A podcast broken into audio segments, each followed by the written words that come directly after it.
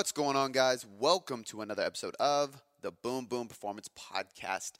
Today, I will waste no time. I'm going to get through these announcements really quick and get right on to the topic of nutritional periodization. This is the process of setting up your diet for the long term. This is something I talk a lot about inside my coaching, inside my mentor clients coaching, and then also just inside of my content because I do believe that if we do not look at our nutrition from a macro level, meaning long term, 16 weeks, 24 weeks, all the way up to a year, and we do not plan ahead, I believe that you are 10 times more likely to regain the weight, to not last as long in your sport, to not recover as well, um, and just have a harder time. You do not have a plan for the long term, which sets up your plan for the short term with less success. So, we're gonna dive deep into this, and I'm gonna cover fat loss, muscle, athlete specific, and then also health when it comes to nutritional periodization. So you understand how to periodize your nutrition. Before we get into the show, two quick announcements. First and foremost, like I always say, guys, if you appreciate this show, if you like this show, you can do two things for me to help grow this show, reach more people around the world, and help change more lives. You can be a part of that movement, and I would appreciate it if you would join. The two ways to do that number one, go leave us a five star rating and review, which is very greatly appreciated uh, because this is how we grow in iTunes. And, and obviously, that's a pretty important factor. And number two, take a screenshot of this, post on your Instagram story, and tag myself at Cody.boomboom because I want to know who's listening to the show and I want to know what episodes are touching you most, helping you most, and giving you the best insights to help your results. The next announcement is just a quick stay tuned message, I guess you could say. I just want to inform you guys that we are going to be releasing the Performance Nutrition Manual soon. So, this is where uh, Caroline stepped forward to write this. I jumped in to help edit and co write this with her. So, everything is around our philosophies as coaches in the space. But we're going to teach you how to fuel your workouts, how to fuel recovery, and how to enhance your performance through nutrition. I mean, we go deep into macros and calories and periodization of this process, like I'm going to touch on today supplementation, sodium, hydration, everything that you need to know in order to fuel your body for better performance and better recovery. We are going to talk about in that book, and I am super excited to launch it, and it will be launching very soon. So, if you are a CrossFitter, if you are a competitive fitness athlete, if you are an athlete in any sport, or if you are just somebody who is looking to improve in the gym, this ebook is going to be huge for your success. So, stay tuned with that, and you guys will get the first announcement to let you know when you can download it.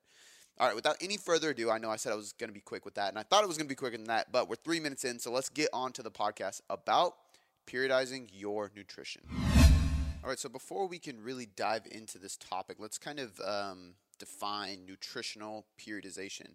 I'm going to link a couple things in the description. So if you guys want to, after this, go look at a written version of this, a blog that I recently wrote a couple weeks ago that goes really in depth with this entire process so you can get it kind of um, written down. It's just sometimes helpful to see it on paper, quote unquote.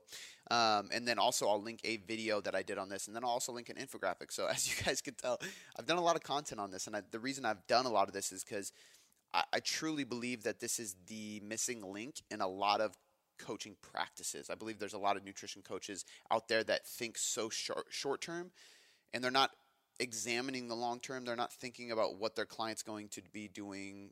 I mean, we can even consider before as part of this periodization protocol, right?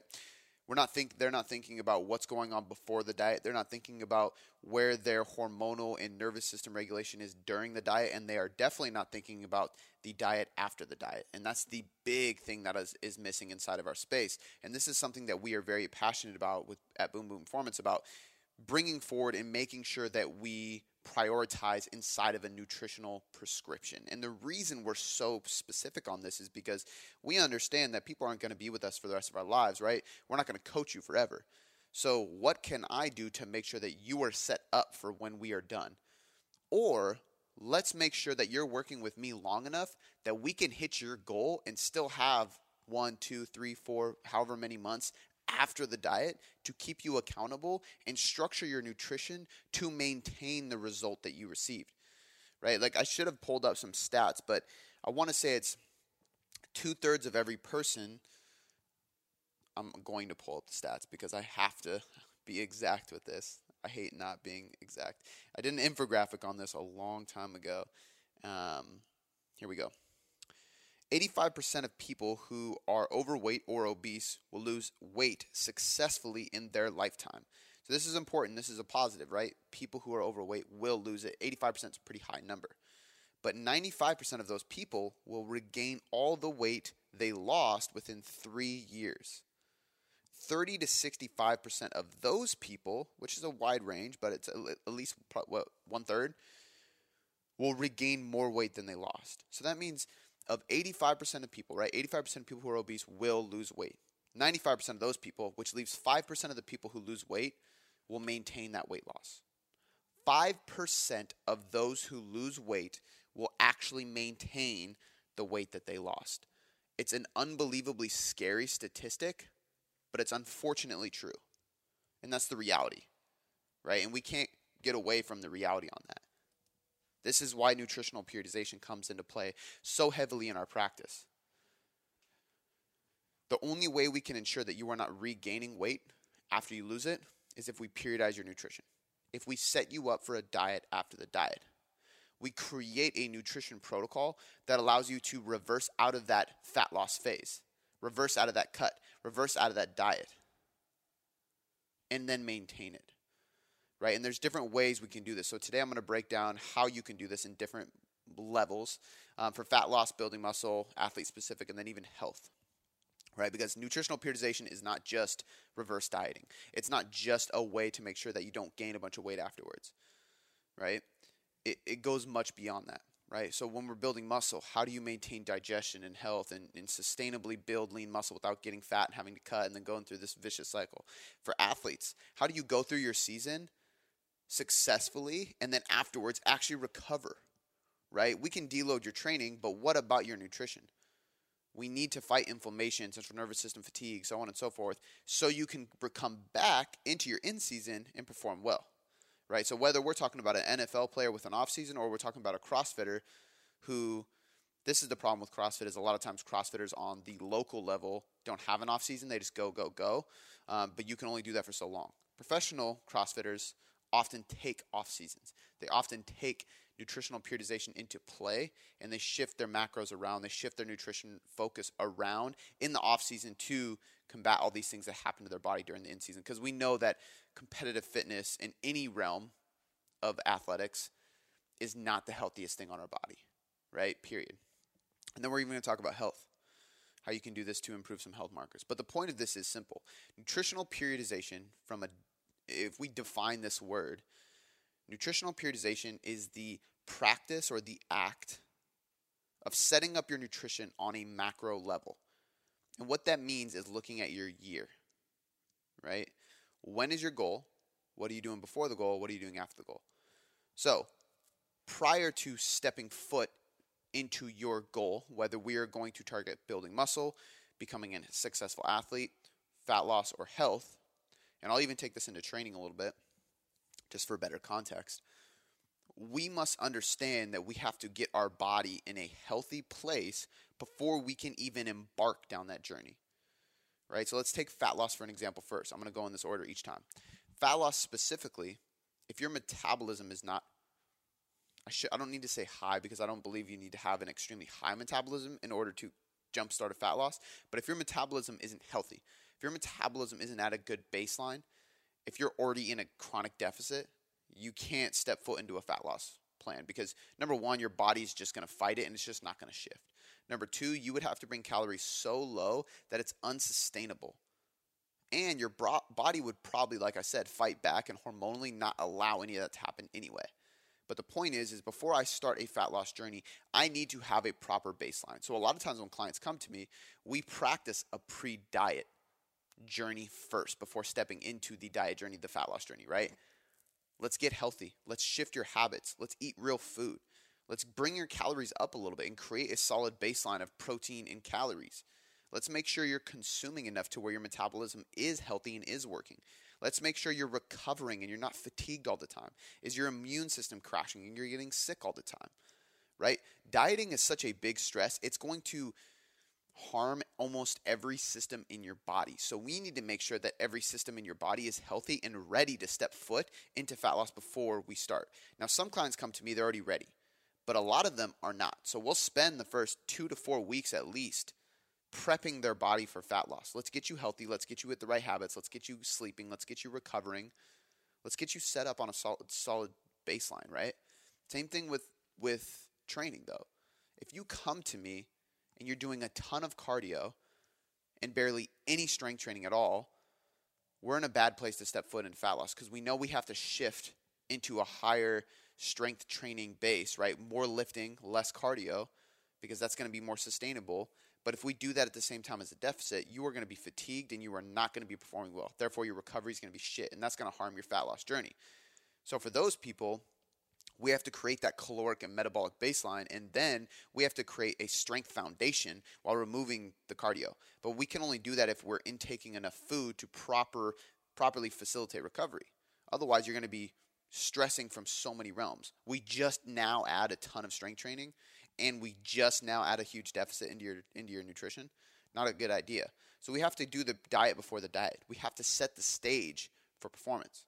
Muscle, building muscle you cannot step into a muscle gaining phase where you're going to go into a caloric surplus if you do not have healthy digestion, healthy joints so you can lift heavy, low inflammation, a functioning nervous system, lower stress levels because you're about to increase training volume, increase digestive stress by going into a surplus, and your body is already too taxed. So, the same exact thing, I would say in a less extreme manner, but we still have to set the stage. So, people who are trying to build muscle, we again have to set a baseline for your metabolism because we can't just jump calories up through the roof to quote unquote gain weight and then you get fat in the process because your metabolism's too slow to handle it.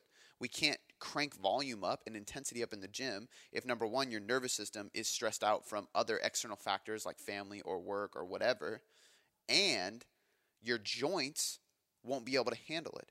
So if there's inflammation in your body, if you're not acquiring the right nutrition to combat that inflammation, lower inflammation, allow your tendons and ligaments to heal faster because you're going to train more.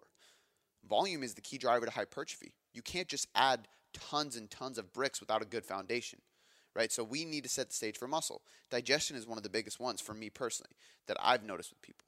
If your gut health is out of whack, your nervous system, your hormones, your recovery, your joint inflammation, everything's going to be really bad. So if somebody's coming to me to build muscle, but they don't have a healthy baseline for proper gut health, that's the first thing we're attacking before we start building any muscle or focusing on gains. Right? So that's huge. If you're an athlete, pretty similar to muscle if your body's not digesting and absorbing nutrients properly, number one, you're not going to build any muscle. Number two, you're not going to be able to take the food you are consuming, break it down, and utilize it as fuel in your body. So if your digestion and absorption and gut health in general are out of whack, a lot of things are going to be out of whack. It's all really connected to your nervous system as well. As an athlete, the nervous system is probably one of the most important factors in recovering and performing. Any explosive endeavor any brute strength or force that we produce as a human through our muscular system starts with our nervous system. I always use the the uh, the like the phrase or the analogy of the amp and speakers, right? If you have a, a car with a ton of speakers and subs, those are your muscles. But if you don't have your amp ready to go, the speakers aren't going to make any sound, right? Well, those muscles are not going to work to their potential if your amp, your central nervous system isn't working. We all know, like I used to have subs in my car, and I remember when my amp would blow out, all the speakers that I had added in, the subs that I had added in would just die, and all I could hear were the shitty. Back then, I had a Ford Explorer, the shitty Ford Explorer little tweeters in the front dash going, and it sounded horrible. Couldn't handle the music; it was staticky. That's what happens to your muscles. You have a horrible performance unless your amp is charged, your central nervous system. Now all of a sudden everything can function. You can run on all cylinders. So it's very, very important. Well, a couple things here. Fats in your diet are very important for central nervous health, central nervous system health. Specific micronutrients are very important for your CNS, right? And calories in general are very important for your CNS. So if we're not prioritizing nutrition and not setting the stage up for in season, meaning before we even embark down this athletic endeavor, if we're not setting the stage to make sure your body is utilizing fuel, lowering inflammation, recovering faster, and charging your central nervous system overnight, which means balancing sympathetic and parasympathetic, but also acquiring the right nutrition, we're fucked. You're going to go into in season performing very poorly. Preseason is going to be horrible. You're not going to be ready. We need to prioritize these things. And the same thing with training, right? If you go into, and this applies for muscle, if you go into a sport, if you're going to jump into CrossFit and you want to be a competitive CrossFitter and you want to go as far as you possibly can, whether that's on the professional level or the local level, yet your mobility is shit, you have injuries that are still pulling you back and creating imbalances in your body, you have bad range of motion. you can't even perform a full depth squat. How do you expect to be able to do a snatch and an overhead squat in competition with your PR or for high reps when you're under that adrenaline and you brute force through that pain? You're actually going to create tears and sprains and injuries and breaks. And then you're going to get adrenal fatigue, HPA axis dysfunction because you push so hard through that. And then after the competition's done, all of a sudden all these injuries arise. We see it all the time in that space, right? And that's why. So before jumping into that from a training aspect, you need to be able to recover and perform. Yeah, you need to be inquiring the right nutrition. Yeah, but from a training perspective, you need to have a solid base of aerobic capacity and movement capacity just to be able to handle what you're about to do. Right? Same exact thing. You set the stage for future success. And health, the last one we don't really need to set the stage for this because we're just chasing health. So all the things I talked about, right? Setting the stage for digestion and for joint health, all those things, that is the goal of health. So we are going to talk about how nutritional periodization comes into play, but there's really no diet before the diet when it comes to health. It's mainly just jumping into it and going straight forward and, and periodizing it along the way. And I'll explain that in a bit. So nutritional periodization from a fat loss perspective. We've already covered, we're going to go back to the top of the list We've already t- covered the diet before the diet. So, what comes next? Well, the diet itself. What do we do inside of the diet? When it comes to fat loss, there's two main ways that I like to look at this. There is a macro scale. Both of these I'm going to talk about in the macro, but macro scale from a, a perspective of we are dieting for 16 plus weeks, right? So you come to me, you don't have a timeline. You're not getting married. You don't have a photo shoot. You don't have anything specific that you are getting cut for. You just know you want to lose weight. So we might be doing this for four months, six months, eight months, could be a year. We're not really planning to stop. We are going to diet continuously until we reach your goal. And I do think this is smart. See, the problem with bodybuilding when we're getting cut is that they do like cuts and bulks. I do not think that's a smart way to go. What happens is we cut very aggressively without taking any precautions along the way in order to properly manage or maintain our hormonal and nervous system health. And therefore, it's extremely hard to maintain the weight loss once we get there, right? That's why we see a lot of people binge after bikini, figure, physique, and bodybuilding competitions, and they end up blowing up afterwards. I did it because afterwards, there's no strategy. You just finally get to eat, and you've been cutting so aggressively for 12, 16 weeks, just nonstop, and you don't have a plan afterwards. So you binge your ass off, you end up gaining weight, and then you get to a point where you're like, fuck, okay, now I want to get back on board. I have to cut again. Whereas I like to periodize things to say we are going to diet and then maintain, diet and then maintain, diet and then maintain along the way. So instead of saying you have a show in 12 weeks, you have a show in 24 weeks. Yes, it's taken us twice as long to get there, but there's a lot of breaks along the way to facilitate proper maintenance of your hormones. Because when we get to that end route and when those binges happen, it's because you have down regulated your metabolism and your hormonal system so much that you can't control yourself. Your brain just says eat. So when we go into this on a macro scale, for dieting for 16 plus weeks, the way we're going to attack this is we are going to diet for three to four weeks straight. What this means is we are going to attack fat loss aggressively for three to four weeks. We are going to create a deficit for three to four weeks. After we get to that third or fourth week of pushing fat loss, and we are in a deficit, a good deficit, we are going to plug in a maintenance week, a diet break for one to two weeks. This is a, a, a one to two week period where we bring calories back up to maintenance. Usually just via carbs. So we don't want to add a ton of fats. We don't need to add protein. Protein doesn't change at all during this process. But we are going to bring our carbs up to bring us back to maintenance. And what this is going to allow is our calories to be high enough to replenish our hormones essentially. Make sure our thyroid is getting healthy. Make sure our muscles are filling with glycogen.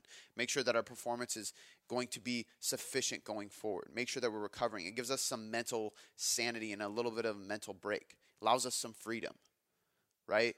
And make sure leptin and ghrelin, our metabolic hormones, are actively healthy so we can continue fat loss. Because it, this is almost a way to avoid plateaus, right? And it's more importantly a way to avoid regain afterwards. The problem here, this works really well, by the way. The problem here is, is it takes longer. Because for three to four weeks, let's say we lose four to eight pounds, one to two pounds a week. Then we take a one to two week diet break. We gain two to three pounds. Right? So our net loss is still down. We're still down, what, three to six pounds, which is great. And the, the weight we added during our maintenance is probably not body fat because it was quote unquote our maintenance, right? We're not in a surplus. This is where people get scared. This is where people get worried because we've added so many carbs, and every one gram of carb holds three to four grams of water. Therefore, we are going to be holding and retaining water and sodium. This is going to cause the scale to go up but it's not something to be scared about because we are not in a surplus. Remember this you are at maintenance.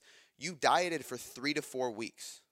That is not long enough for your body to shut down and hormonally downregulate. You need at least eight to 12 weeks of dieting, at least. Right? But more like 16 plus weeks of dieting, which a lot of people do which the, and sometimes they don't realize it. They go into a 500 calorie deficit and they get used to that deficit. They forget and they stay there long enough that that's their new maintenance. But three to four weeks isn't enough to harm your system in that way. So one to two weeks of coming out of that isn't going to gain fat. It's not going to reset your maintenance. So you can still come up to that original maintenance via carbohydrates, and that's going to support everything we need to kind of facilitate a refeed, right? Like we know about cheat days and refeeds and kind of resetting our body. 24 hours isn't long enough to do it. Studies have proven this. So, a one day refeed, the only purpose behind a one day refeed per week, which I use quite a bit, so I'm not against it, I use them with a lot of clients, is to really just replenish glycogen stores and give some mental sanity, give you a mental break from dieting give you some extra calories. It's not going to reset leptin or ghrelin or the metabolic hormones. 48 hours is the minimum amount of time of overfeeding to reset these hormones, which is also why I have a lot of clients who do a 5 2 protocol. Five days in a deficit, two days of refeeding. It's going to reset that, and we're going to cover that in a, in a minute because there's three or four ways to do this nutritional periodization strategy inside of fat loss. This is the macro level I'm talking about. I'm going to get to the micro level in a second. So, we diet for three to four weeks. We see some results. We pull back for one to two weeks. This is very intuitive. One week is the minimum. Um, if we are going four weeks or five weeks or sometimes even six weeks in a hard deficit, then I'm going to go two weeks of maintenance. It's just guaranteed because the longer we diet, the longer we need to recover from it. The, the harder we diet, the longer we need to recover from it, right? And it also depends on the person. Sometimes people, after four or five days of maintenance, they are feeling bloated. They are ready to get back to a deficit. They just want to they don't have as long of time to work with me. Um, or maybe their biofeedback is great, their stress, or sleep, everything improved so quickly that I don't need to stay there for another week. So it's very intuitive, and it's kind of like what the art of coaching and experience will allow you to build over time. Is is how I structure this timeline. But point number one, and we're going to cover the in part of the diet, and then we'll go to the post part of the diet. During the diet, you go for three to four weeks, then you maintain for one to two weeks. We can do this for as long as possible until we get to our result. By the time we get to our result, we're going to shorten those windows, right? That's the post. So the post would be instead of three to four weeks dieting, one to two weeks maintaining, we go to three weeks dieting, two weeks maintaining. Three weeks dieting, three weeks maintaining. Two weeks diet dieting, three weeks maintaining. One week dieting, three weeks maintaining until we're only maintaining. And at that point, if you need to, you can add in one to two days of deficit, which would be like, let's say you do one to t- two intermittent fasting days per week, um, if you absolutely need to. So we can kind of inch this down. But the point is, is we do a reverse diet at the end of it. Very, very simple. I'm not going to go over reverse dieting too heavily today because that's an entire podcast in itself, which I can do. So if you're listening to this and you want to hear it, let me know. but we're going to slowly inch back away, right? So the next part of this is a little bit more of an aggressive. This is still on a macro level, but we have less time to work with. So this might be somebody that has three to four months to work with me, and then I just need to set up on a game plan for afterwards, right? So this would be somebody that comes to me and we commit for three months. We're saying we're going to get after it for three to four months, 12 to 16 weeks. This is where we create a more direct or aggressive approach. This is also for somebody who has a timeline. So if somebody comes to me, and I actually use this more frequently than the first strategy. The reason I use this more than the first strategy is number one, a lot of my clients come to me needing to reverse diet. They're in a place where they're not ready to diet, and we have to rehab them from a metabolic and a hormonal standpoint through nutrition in order to get them ready to actually achieve fat loss. They're just not ready for it. Number two, they're impatient. Sometimes I don't get that amount of time. For me to say, hey, we're going to diet for three to four weeks, maintain for one to two weeks, guaranteed we need at least four to six months, at least, more like a year, in order to work together. This is a perfect scenario. So when somebody hires me for a year, we can attack it this way because I can set them up for a long period of dieting and we can take those maintenance. This is perfect. This is ideal. I would much rather clients hire for a year because it gives us enough time to do it the right way and to make sure that 10 years after they see me, they're still going to be lean, healthy, and understanding nutritional protocols. The second way is more common because a lot of people can't afford or they do not have the commitment level in order to hire a coach for a year. So they or they have a timeline. I have a wedding coming up. I have to get ready for so and so. I'm doing a photo shoot, whatever it may be. We're going to diet for 12 to 16 weeks straight. During this time, there are no diet breaks. We are going straight line to the punch. Right? 12 to 6 week 12 to 16 weeks. This is usually when we have one refeed day a week, right? So, 6 days a week we are in a pretty good deficit. We are making sure that we are seeing fat loss every single week. This is like our typical transformation program, right? We hit it hard for 12 to 16 weeks. One refeed day per week. The reason we do a refeed day every week is number one, it's going to allow them to give some freedom, give some flexibility, have some mental sanity, replenish glycogen stores so your training sessions for the first half of the next week are better, you're recovering better, you just have more carbs in your system. And adding to that, you are more likely to make it through the entire 12 to 16 week diet if we give you a refeed every week, just because, like I said, it gives you some flexibility, it gives you some sustainability, it just makes you feel a little bit better in the process. You're more likely to hit that goal at the end of it. Then we set them up on a maintenance phase, right? So I've done this plenty of times where I take people through a three to four month diet. We get crazy results. We give them one refeed a week. Sometimes, if there's some social event, I'll bump it to two days a week. Again, that depends on their biofeedback. It depends on their social activities. If they have an event coming up, if I know it's going to be hard for them to just keep it to one refeed because of something coming up, I might just be more flexible with them because it's more important for them to not feel like they cheated and binge. Again, art of coaching comes into play with this. But after we reach their goal, we begin the reverse diet towards a maintenance with either my guidance or some specific instructions, and then they spend 8 to 12 weeks maintaining. So 12 to 16 weeks, 8 to 12 weeks maintaining. You need almost just as much, some people need just as much maintaining as you do dieting. And this is where a lot of people go wrong. They spend the majority of their year dieting in a deficit and they do not spend majority of their year eating at maintenance because maintenance isn't sexy. We should be gaining or we should be losing, right? The problem is is maintenance is where we are healthiest. That's where our body is most comfortable. That's where our body can re-regulate, resynthesize, and prepare you for the next fat loss phase. So, it's important to maintain. And again, this is going to be about just under, if not at, the same amount of time that you dieted. So if I helped you for three to four months, we are probably going to maintain for two to three months. And then you go back at it. So let's say for 12 to 16 weeks, you lose 20 pounds. You have a great transformation, but your overall goal was 40 pounds. You do not go past that 16 week mark.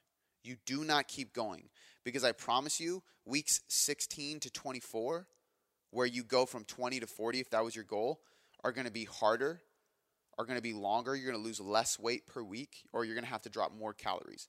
It's more important to gain a couple pounds through water retention, going to maintenance for 8 to 12 weeks. Spend a couple months just maintaining. Spend a couple months resensitizing your body. Spend a couple months re regulating your hormones and your nervous system. Focus on strength.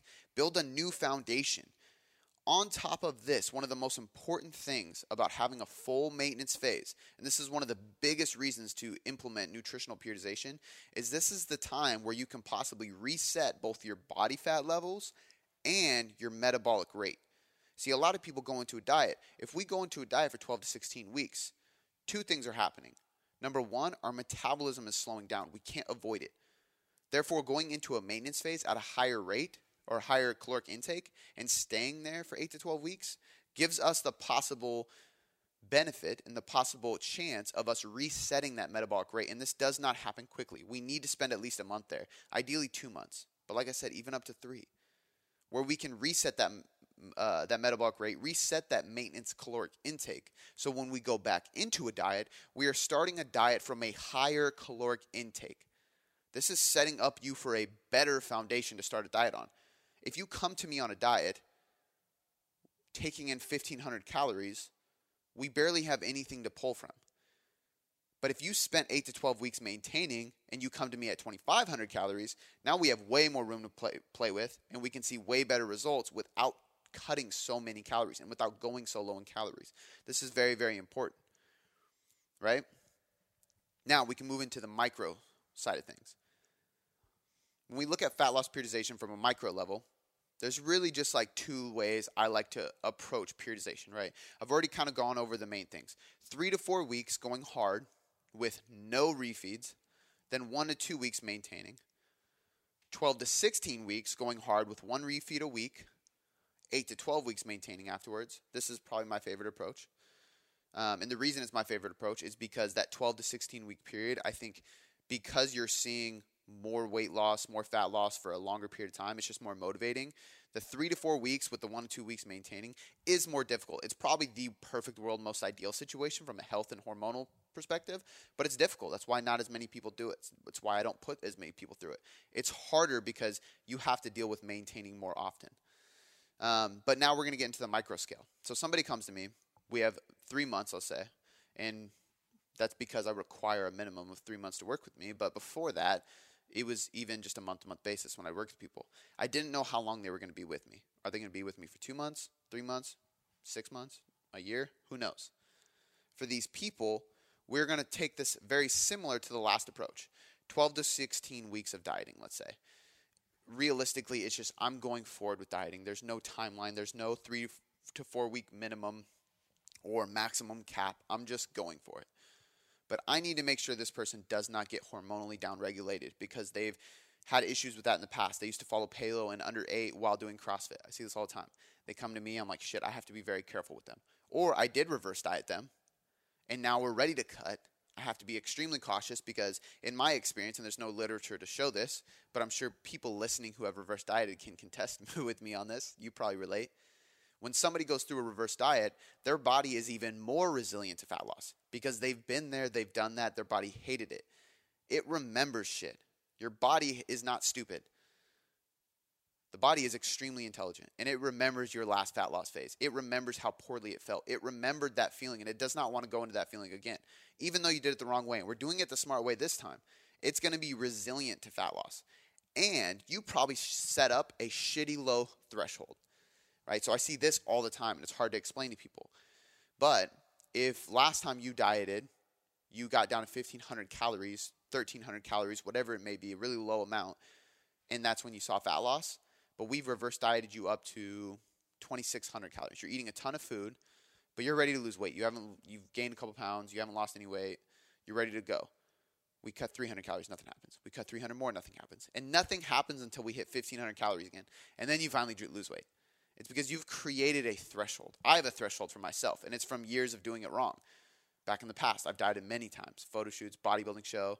It took me a long time to understand this stuff. I mean, I've been doing this for eight plus years. Part of that meant I set up a low threshold. So for me to lose weight, like I can bring my my carbs up to 400, calories up to 3,000, and I'm not gaining a ton of weight, maybe a few pounds. Feel great. But I got to bring it below 2,000 just to see some fat loss. Right? So for some people, that determines what I'm going to do. So maybe I'm going to use one of these micro scale things, like I'm going to talk about. The first one is the 5 2 split, like I mentioned. Five days in a deficit, two days refeed. This is going to ensure that we can continue fat loss week after week after week after week and not really worried about any downside because those two days in a row, 48 hours straight of higher carb intake, is going to bring calories up to maintenance and it's going to allow us to increase leptin, ghrelin, our metabolic hormones, our thyroid, our nervous system, replenish glycogen. It's going to kind of accomplish the same thing as those one to two weeks of maintaining did, except now it is in a smaller scale. We only do it for two days. Five days deficiting Monday through Friday, Saturday, Sunday we refeed. Or in a perfect world, it's probably like Thursday, Friday, so you don't spend it drinking and eating shitty food out. But lifestyle is a factor, and we got to adjust those things for the client. 5 2 protocol works really, really well. The next one is the Matador study one to two weeks on, one to two weeks off. So typically with this, I'll go one week or two weeks of hard dieting. We create a big deficit. Very similar to strategy one, three to four weeks on, one to two weeks on. And this is very close to as similar and as beneficial one to two weeks of hard dieting, one to two weeks of maintenance. The worse your metabolic history is, your dieting history is, the shorter that dieting window should be, and the longer that recovery window should be. The more primed your body is for dieting, if you're in a very healthy state when you started, the longer that deficit could be. So you could go two weeks on, and you can go one week of recovery because your body isn't as in, in a hole. It's in a better position to do this, right? So that's just the Matador study, alternating weeks. I'll link a, a, a, a video in the show notes. Um, I did a video on this. It's called Unorthodox Ways to Cut Calories. And I talked about both of these strategies. But those are two ways I use with a lot of clients, and they work very well while maintaining our biofeedback, our hormonal regulation and balance, and our central nervous system. Right, so let's review fat loss before we move on. Dieting. We can go three to four weeks on, one to two weeks off. It's probably the most ideal, but the most difficult and the least common. Dieting hard for 12 to 16 weeks with one refeed per week, maintaining for 8 to 12 weeks afterwards to make sure that we reset. This is probably my favorite, my most commonly used. And then we have the micro scale, the short term scales of doing when we don't really have a definitive end line um, or, or timeline or date for when this cut is done. And that's going to be five days in a deficit, two days refeeding, or one to two weeks in a deficit, one to two days, or sorry, one to two weeks refeeding at maintenance for recovery. The post diet period for fat loss is very simple. We need to reverse. Your goal after a diet is to get your calories up to maintenance for good. Now, what we need to understand is if we lose 50 pounds, our maintenance is going to drop. Period. Right? You were at a bigger body mass. So it's illogical to assume that we can reverse diet our calories up to our old maintenance and not gain weight. We are going to gain weight. You will have a new maintenance, and that's okay. You're at a smaller body size. Your body takes less calories to function and survive. So we need to be okay with that. But the point here is simple. After a diet, and this is very individualized, so I'm not going to go into this, you need to reverse diet up to a proper maintenance. And this could take four weeks, could take eight weeks, could take six months. It depends who you are, where you're at, what you've done in the past, and how long you dieted for. But you need to slowly bring calories up to maintenance, get them to a new maintenance, and then stay there and maintain for good until you're ready to embark down a new journey. Whether that's athletic performance, uh, you're doing an event, you're doing another cut, you're doing muscle gain um, phase, whatever it may be. But you need to build your calories back up to maintenance so you can reset, resynthesize, and kind of move forward. And that's kind of the diet after the diet. And the part of that that a lot of people don't think of, and this is part of nutritional periodization, is because maintenance is not sexy, maintenance is not fun. Maintenance comes after the goal is already met. You need to focus on maintaining that goal. It is one of the biggest keys of nutritional periodization. And if you're going to set up nutritional periodization, or you're going to hire somebody like me who actually gives a shit about where you're at after the goal is met, this is what we do after we reach your goal, we set you up on a specific plan in order to make sure that you recover and maintain the results you finally achieved.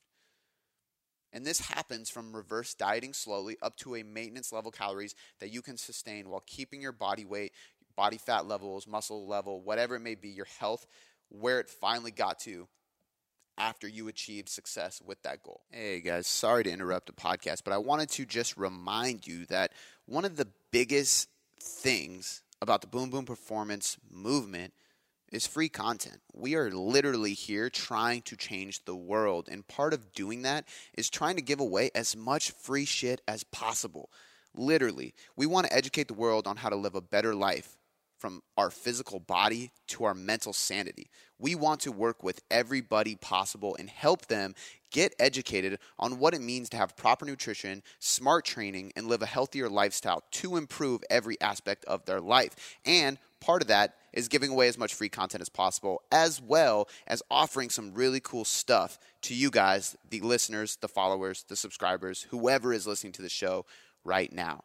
So, I want to remind you that we have tons of ebooks. We have the membership site. We offer coaching. We give away free seminars. We do so much stuff, and all of it can be found at boomboomperformance.com slash content or you can click the first link you see in the description of this podcast on itunes or wherever else you're listening to it now without any further ado let's get back to the podcast and i have to say this now anybody who has been listening to this podcast for a long time knows that this podcast is not about promotion for me. This podcast is about delivering more value, paying it forward, giving free information, and just helping people. But I have to say, this stuff is complicated. I'm trying to break it down in a podcast the best I can, and I feel like I'm doing a good job. But my point with this is simple. If you struggle with long term fat loss, if you've failed in the past, if you have not seen success because of any of the stuff that I'm talking about, because you've neglected or ignored any of these strategies inside this nutritional periodization model, then I highly suggest you hire somebody. Whether it's me, my team, or somebody else, I think you should hire somebody to help you. Right? And, and here's the big thing Alls I can guarantee is that we use nutritional periodization with all of our clients in some way, shape, or form. Because it's a priority to us to make sure that you understand why you're seeing results and that you are educated so that you can maintain those results after you are done. I'm focused on the year after we finish more so than anything else. So, if you do struggle with this, I'll drop a link for an application for our team in the show notes. Please apply. We'd love to talk to you. We'd love to get on the phone have a conversation to see if coaching is a good fit for you and see if we can help you with this. Because I can almost guarantee you that if you're listening to this and you've struggled in the past, this is why. This is probably why you're not seeing the results. This is probably why you never maintain the results. All right, now let me let me keep moving forward. The next three are going to be pretty simple, and I'm going to be able to cover really easily. When it comes to fat loss, it's very complicated. There's a lot of things that go into it. Um, I don't want to say it's easier because here's the deal like the next one I'm going into is building muscle. Building muscle is by far harder than cutting fat. Cutting fat is a, a very easy equation of calories in versus calories out, right? We need to set up strategies to in, in order to facilitate better hormonal regulation, better hormonal balance, better central nervous system, better health along the way of our fat loss journey. But the reality is is we create a deficit and we move forward, we are going to see results, right? Building muscle is different. If your genetics are poor, that's a limiting factor. If you can't make it to the gym often enough, that's a limiting factor. If you don't have a strong strength base, so your volume is higher because you can actually lift heavier weights, we have an issue, right? So there's a lot of things that can hold you back that some are out of your control. Genetics you can't control, right? If you have a very high stress lifestyle and your testosterone is shit, that's somewhat out of your control. You need to make it in your control, but you can't help the fact that you have a shitty job and you're stressed out about it and you lack sleep. So, going into muscle, it's simpler, but it's not easier. It's more simple. Is it simpler or I think it's more simple? Correct me if I'm wrong, guys, if you care that much. I probably butcher the shit out of a lot of words on this podcast. So I hope you're here for the information and not the vocabulary. Muscle. We want to go into a surplus for anywhere between six, uh, 12 to 24 weeks. Um, it's a long period of time. And, and the way you're going to gauge this is basically um, I don't like somatotypes, but if you're an endomorph, for example, you're going to be on the shorter end of that spectrum. If you're a ectomorph and you're skinnier, naturally lean and tall and thin, you're probably going to go towards the 24 weeks. If you're a mesomorph, you're probably going to be in that 16 to 20 week period. The reason there is no three to four weeks or anything like that is because muscle takes time to build. It is a very, very slow process. So when someone hires me to build muscle, the first conversation I have with them is Are you patient? Because you need patience for this. It takes time. You have to be comfortable maintaining your leanness, not being shredded all the time, not being super lean all the time, because gaining takes time. And this is one of the main reasons why I implement a lot of metrics into training. When somebody's trying to gain, we are tracking a lot of things inside training. Let's look at performance. Let's look at aerobic capacity. Let's do some tests. Let's do some uh, some three rep max. I don't like doing one rep maxes with many people because I think the injury risk is too high. But let's do some three and five rep max. Let's actually do some eight or twenty rep maxes so we can test your strength endurance. Like these things are very important not only to directly build muscle and show that we're making progress because if you're improving these markers, you're definitely building muscle in the process, but it just takes time. And to be patient, you need to focus on more things than stepping on the scale and hoping that you gained 0.5 pounds this month because that's a normal rate of weight gain. Right? I would say 0.25 per week is probably ideal for most people in order to stay super lean and gain muscle. 0.5 is possible for mesomorphs and people who are somewhat new to either training in general or smart training. Like, let's say you did boot camps three days a week for the last three years, but then you come to me and we implement a five day a week hypertrophy split. I would still consider you a newbie because this stimulus is so different than anything you've done in the past. But the point with that is simple it's going to take time. You need to focus on other things. So, you're going to spend about 12 to 24 weeks cutting, or I mean, sorry, gaining in a surplus that surplus, I'm not really going to go over numbers today because that part is extremely individual. Um, different people need to be in a different am- amount of uh, calories above maintenance. So, I mean, for some people, it's as simple as adding 150, 200 calories, and we'll start seeing slow gains. And again, it's like, let's, and this is the hard part for people, let's add 100 to 150 calories, 200 calories via carbs, time that around your workouts, and let's track your performance over the next one to two weeks. Are things improving? Do you feel like you're feeling better, recovering better, lifting heavier? Yes, cool. Let's track your weight gain in the next three to four weeks. If we're seeing progress, we can stay there. And as that progress slows down, then we can add more calories. But we got to maintain our leanness because if you add a ton of fat, the cut is going to be longer, harder, and more likely to diminish or rip apart some muscle. You're going to lose muscle mass in the process of a deep cut if you go too hard in the surplus and have to go too hard in the cut to reverse that effect. That's why cutting and bulking is dead. Lean gaining is much more important, uh, much more beneficial. And from a health perspective, we don't want to add fat to our body. The more fat we add to our body in a cyclical fashion, the harder it is to remove and the more health negatives we experience, right? We don't want to suffer through some of the health consequences. So 12 to 24 weeks in a surplus, gaining, and then you're going to take four to eight weeks in a cut. Very simple. It's a mini cut. 12 weeks max, but we want to spend time in a mini cut. This is where we drop calories by 25 to 35%. Quite a big number, um, and we're going to spend as little time there as possible. Some people can get away with two to three weeks. If you're one of those guys that just has a super fast metabolism, you can spend three to four weeks, or sorry, two to three weeks in a cut, remove four, five, six pounds and be back to your gaining phase. Right? So we're basically doing a cut in bulk, but it's on a very micro level. We're gaining slower and we're losing a little bit faster for a shorter period of time. Eight weeks is as high as I like to go on this because I don't want to spend time in a deficit and slow your metabolism down or just keep you in a deficit and spend time not building muscle because our goal is building muscle.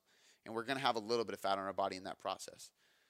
But if we're doing this nutritional periodization from a gaining perspective, we're probably going to spend time in a surplus for 12 to 24 weeks, depending on your somatotype. And then we're going to cut for four to eight weeks, ideally, right? And we're going to spend time in a pretty big deficit, cut as much fat as we can in as little time as possible um, to where we look just as lean as we did prior uh, to starting the cut or starting the muscle building phase, but now we're up and our net weight should be higher than it was when we started. So if we started our surplus day one and we are 170 pounds and we finish our surplus 20 weeks later and we are 176 178 pounds. We've gained 8 pounds. We're going to go into a cut and strip 2 to 3 pounds off. Now we're down a little bit 2 4 pounds maybe but we're still up what 3 4 5 6 pounds total from when we started the surplus in the first place and that means our net total weight gain is up and that means we are building muscle. That's the priority here. So after shit, six months, eight months, we are up four, five, six pounds of muscle. And that's a good goal because we're just as lean as we were before. Therefore, we don't have to worry about ever losing that muscle again. All right.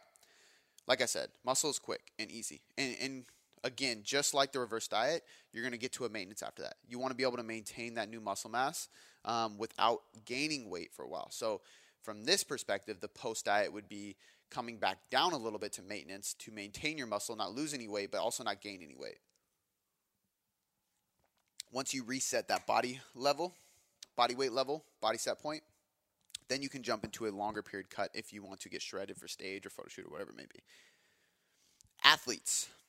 This one is a little more specific, but still pretty easy.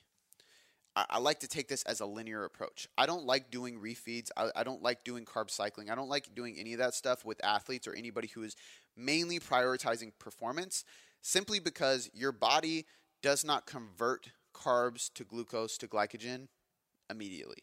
Meaning, you should still be taking in some carbs pre, intra, and post workout if you are a serious athlete, especially in a glycolytic sport like CrossFit, for example. But the reality is, is what you consume one to two hours prior to training is not your main fuel source for that workout. What you ate the night before absolutely is. So, for that reason, I'd rather keep your calories the same linearly. So, seven days a week, you're intaking the same intake, and we can slowly increase that because that's going to set you up for recovery and performance every single day, right? And if today's a rest day and you drop carbs down, but tomorrow's one of your hardest workout days, you're setting yourself up for less fuel and a more poor performance tomorrow. Not a very smart idea. So, for athletes, what I like to do, we are going to prime them as we go into in season. So, preseason starts, and we're slowly, everything we do with an athlete is going to be slow. We don't want to make too drastic of macro flips. We can. The reality is, if your calories are the same, they're the same. I just find from an adherence standpoint and a digestion standpoint and maybe an absorption standpoint, I find that going a little bit slower through the transition is a little bit smarter. If we have you on a high fat, moderate carb, I don't think any athlete should ever be low carb um, unless it's for a very short period of time. Um, if we have you on a moderate carb, high fat protocol, and we immediately flip it to a high fat, lower, or sorry, high carb, lower fat protocol overnight, I don't think it's. I, I think that you, number one, your adherence is gonna be hard. You're gonna have to completely shift your meals. You're gonna have to start relearn how to track food, prep food, switch your ingredients. Like, it's just more difficult, and that creates stress and lack of adherence. I'd rather slowly shift. So we slowly make that transition going into preseason of slowly bringing down fats to a moderate level, bringing up carbs to a pretty high level. So now we have a high protein diet. I think athletes are always going to stay on a high protein. And by high protein, I mean your body weight in grams. So for most people, it's just moderate, right? Not ultra high, but enough to facilitate proper recovery. But because carbohydrates are so high, you don't need extra. Like during a fat loss phase, we might have brought protein up to 1.2 grams per pound because we're in a deficit. Athletes are never going to be in a deficit if they're smart. So we have protein set at normal. Carbs are going to drive up. So as you can see, periodization is a little bit different. I'm not just talking about calories um, and creating a deficit versus not deficit. They're going to be at maintenance the whole time. Um, I don't think you should be at a surplus because surplus implies that you're going to gain weight. And for most sports, you don't want to be heavier than your normal weight, right? You don't want to be heavier than what you're used to performing at. So whether you're a football player trying to sprint, whether you're a track athlete, whether you're a wrestler, UFC, CrossFit, you don't want to be heavier to slow you down. So we want to be at maintenance, um, and maintenance can change because as we build this nutritional periodization protocol, your performance might improve. You might your output might increase, meaning your expenditure might increase. Therefore, you need to bring up your maintenance calories because you're doing more hard work. That's very very common, um, and that's the goal. Let's feed you more so you can do more, so you can burn more, so we can end up feeding you more. And it's kind of this cycle, right? It's not there's a threshold; it doesn't go on forever, but that's kind of the point. So preseason, we're slowly transitioning fats lower, carbs higher. I'm not going to give you exact amounts because that's individual. We're never going to be on an ultra low fat diet. Going too low fat, especially for an athlete, is going to harm your nervous system and it's going to harm your hormonal levels. But we're definitely going to be in a lower fat protocol. Your calories are at maintenance or slightly above, so low is pretty relative. It's not a risk. And when you're in a deficit, if you're on a low fat diet, your, your fat's getting low, and that's dangerous. For athletes, because they're at a higher caloric intake, it's never going to be so low that it's dangerous. So, and I say that just to give context because if I say low, I don't mean crazy low levels. I mean low for a maintenance or a surplus. The reason we're doing this is because we want to fuel the body for better recovery, harder performance. And the best way to do that is to pump carbs into that body the best way to not slow that process down is to not have too many fats or proteins in the diet because both of those things slow digestion down, specifically fats. So we want to be on a very high carb diet, right? But again, we want to make that transition. And you'll you'll see why I say transition when I talk about postseason. So, as we go into preseason, we're slowly bringing carbs up, slowly bring fats down. Our calories don't really change. If this causes our output to increase, we can bring up calories a little bit higher, which means we can probably add an extra bump up in carbs without dropping fats because as we transition, we're dropping fats, increasing ca- carbs. Calories don't really change. We're doing this going into preseason, so we're fueling better recovery, we're fueling better performance, and we're actually doing this as we taper training. So most athletes will taper training because you don't want to enter a competition, be that on the platform or on a bodybuilding stage or on the CrossFit floor, cramping up, de- like fatiguing out too quick, burning out too quick because you trained so fucking hard leading into that day. So you're naturally bringing training volume down a little bit, training intensity down, deloading, tapering, and we're bringing carbs up a little bit, right? That's preseason. In season is something that happens like that, pretty much within a week. Next week, two weeks away, your competition is here. This all depends on the sport. Now, for most people, the only time I would say this changes a little bit is going to be for powerlifters. Powerlifters are staying, everything I'm talking about, to be honest with you, changes for a powerlifter. Powerlifter don't I, I don't believe they need as many nutritional changes, um, assuming that they're going to make weight just fine because we want to keep them comfortable in what they're used to because they've been training for so long. And the reality is, is you're doing one to three reps in most of your training. On the platform, you're doing literally one rep. You don't need a ton of carbohydrates. You should have carbohydrates in your body because you will use them, but not nearly as much as somebody like a CrossFit athlete, a bodybuilder on stage, so on and so forth, right? NFL, soccer, anybody who is being explosive and going nonstop, basketball, UFC, anything. Those people need carbs more than a powerlifter, right? Powerlifters, we don't want to diminish fat too much because fats actually make up in the axon of our nervous system. They actually make up the, a lot of it. I want to say the axis, axon that goes up into our brain and helps control through our spinal cord, helps control the nervous system. Um, and I'm not a, a, a scientist on this, but I want to say it's like 80% is literally lipids, which means if we deplete fat from our body, our nervous system's fucked. So that's not good for a powerlifter, especially because their training is 90% neurological. Anyway, somebody like a CrossFitter, we're going into competition. We have one to two weeks away. This is where we're going to actually drop fats even more down and we're going to increase carbs quite a bit, maybe even into a slight surplus. Especially because during a weekend of something like CrossFit, you're burning so many calories. During a, a full match of MMA fighting, you're burning so many cal- calories, so many carbs. So for a, a CrossFit athlete, I'm going to use them as an example again because we have more experience in that. As you go into that, we are going to bring carbs up even more. These carbs going up, bringing fats down, is going to facilitate faster digestion, faster absorption in the bloodstream, and faster conversion from carbohydrate to stored glycogen allowing us to perform way harder, recover faster between competitions because usually there's two to four workouts in a day for a CrossFit competition, and then you got multiple days of it. We need to be pumping the body with carbohydrates. So this one to two week period into it, we're driving carbs up super high, bringing fats down to not uh, affect that digestion rate. Fats being lower for one to two weeks is not going to be long enough to hurt anything, and that preseason buildup was still kind of somewhat in season nutrition as well because we slowly are bringing up carbs week after week after week after week, right? Usually maintaining a higher carb intake for weeks on end before the actual competition. So that preseason period I talked about is usually pretty long. Preseason is like three to four weeks of transitioning macros, maybe, and then weeks and weeks of staying there, depending on how long their preseason is. Depends on the athlete. And then in season is obviously how long you're competing. Are you competing in multiple competitions for the next two months, three months, four months? Are you doing one competition this weekend and then you're done for another four months? It changes person to person.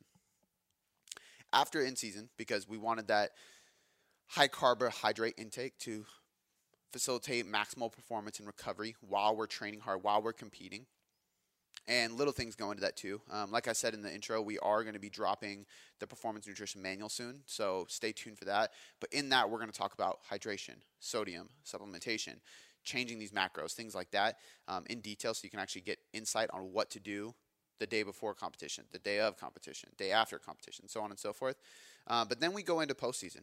And in postseason, if I can have a postseason period with an athlete, what we're going to do is we're going to lower carbohydrates a little bit because carbohydrates do create more inflammation in the body. They take more work to digest and break down. They are going to speed up the aging process. Um, being in a super, super high carbohydrate di- diet 24 7 is just not healthy. And we want to maximize health during this period of time. We also don't want to leave fats too low because we are prioritizing central nervous system and hormonal recovery during that off season. Right? Once we get through a competition, we usually take some time off training, then we deload training, and then we slowly, slowly, slowly ramp training back up going into preseason. So we have a period of time where training volume is lower, therefore we're not going to need as many carbohydrates. We also just got done going so fucking hard preseason, in season, during competition that we need to recover from a central nervous system and a hormonal perspective, or our cortisol levels are going to be fucked, our adrenal glands are going to be fucked, our hormonal system is going to be fucked. We need to repair this. The best way to do that is to bring up fats, lower carbohydrates a little, keep digestion normal, keep our calories around maintenance so we're not adding a ton of fats on top of the carbs and gaining weight in the off season. We don't want to do that because our sport will be harder to play or compete in.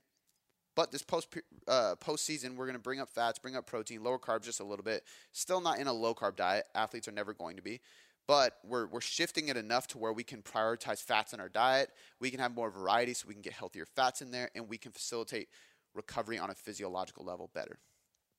Right? Nutritional periodization from a health perspective. This is the last one. And there's really only one thing I want to talk about with this. And the only thing I want to recommend with it is cyclical dieting to improve metabolic flexibility. I believe that if we're just chasing health, we shouldn't be stuck in one way. We should be creating more vi- uh, variety and diversity inside of our diet, not only from a nutrient, a mac- micronutrient, and a, an ingredient perspective, like eating different types of foods and colors and so on and so forth, but we should also be prioritizing periods of times where we do follow a pretty balanced diet, right? Protein, carbs, and fats. We follow a diet where it's ultra low in carbs, ultra high in fats. Not necessarily keto, but maybe we do implement some keto right? Maybe we implement some intermittent fasting. Maybe we implement a higher carb approach and we push training for a while. I believe that the healthiest way for our body to function is to be used to using and absorbing and utilizing all of these different nutrients that the world has given us, specifically protein, fats, and carbs. Right? We should be comfortable going without food for a while. Intermittent fasting on a on a micro scale is healthy. I don't think you should do it every day, but it is healthy and it's something we should get used to. We shouldn't be controlled by food, we should control our food.